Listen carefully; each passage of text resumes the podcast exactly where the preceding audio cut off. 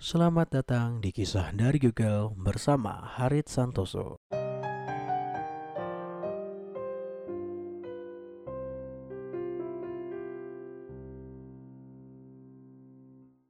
Setiap hari, ada seorang nelayan memancing ikan di laut. Meski dalam keadaan panas atau dalam keadaan hujan, tanpa mengenal lelah, ia terus memancing.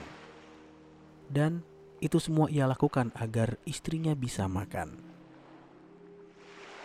Pada suatu pagi, si nelayan pergi memancing di laut sebelah selatan.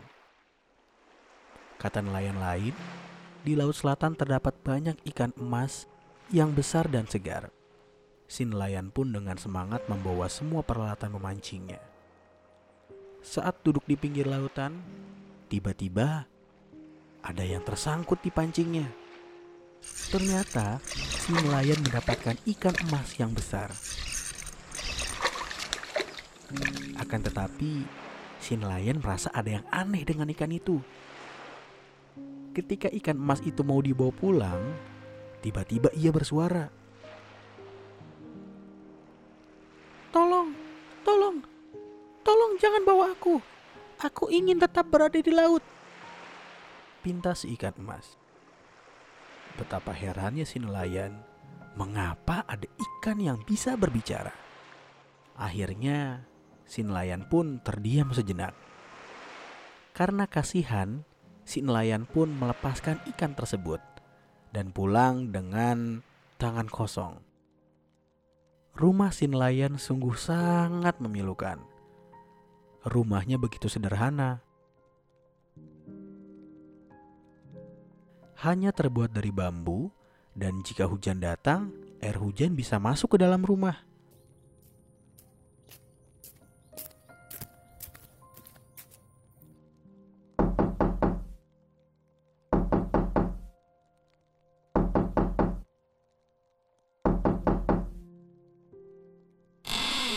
Mana ikan hasil tangkapanmu? Aku ingin segera memasaknya. Celetuk sang istri begitu melihat suaminya telah pulang. Ma, ma, maafkan aku istriku. Tadi saat memancing, aku mendapatkan ikan emas yang bisa bicara. Tetapi karena aku tidak tega, aku lepaskan ikan emas itu lagi. Ujar sang suami dengan jujur. Dan mendengar hal itu, sang istri menjadi marah.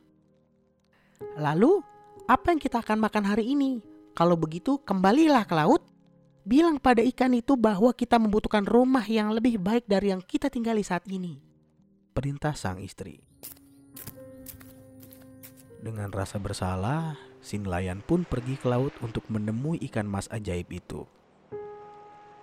Saat bertemu dengan ikan emas, dia menceritakan keinginan istrinya. Kemudian si nelayan pulang ke rumah dan alangkah terkejutnya ia. Istrinya telah menempati rumah yang bagus. Rumah tersebut jauh lebih nyaman, bahkan sekelilingnya terdapat taman bunga. Si istri amat senang dengan hal itu, dan ia menyuruh suaminya lagi untuk pergi ke laut dan meminta ikan emas ajaib untuk mengabulkan segala keinginannya. Kembalilah ke laut. Aku ingin makanan yang enak dan kendaraan yang mewah agar aku bisa menyusuri dunia yang indah ini. Perintah sang istri. Dan keesokan harinya, si nelayan pergi ke laut lagi. Ia kembali menceritakan permintaan istrinya kepada ikan emas. Tak lama kemudian, semua yang diinginkan sang istri sudah tersedia di depan rumah. Sayangnya, sang istri masih belum puas. Untuk kesekian kalinya, ia menyuruh si nelayan pergi ke laut dan ia menginginkan ikan emas mengubah mereka menjadi orang yang sangat kaya raya. Dan kali ini ikan emas pun sangat marah. Si istri nelayan benar-benar serakah. Akhirnya ikan emas mengambil semua yang telah ia berikan kepada si nelayan dan istrinya tersebut.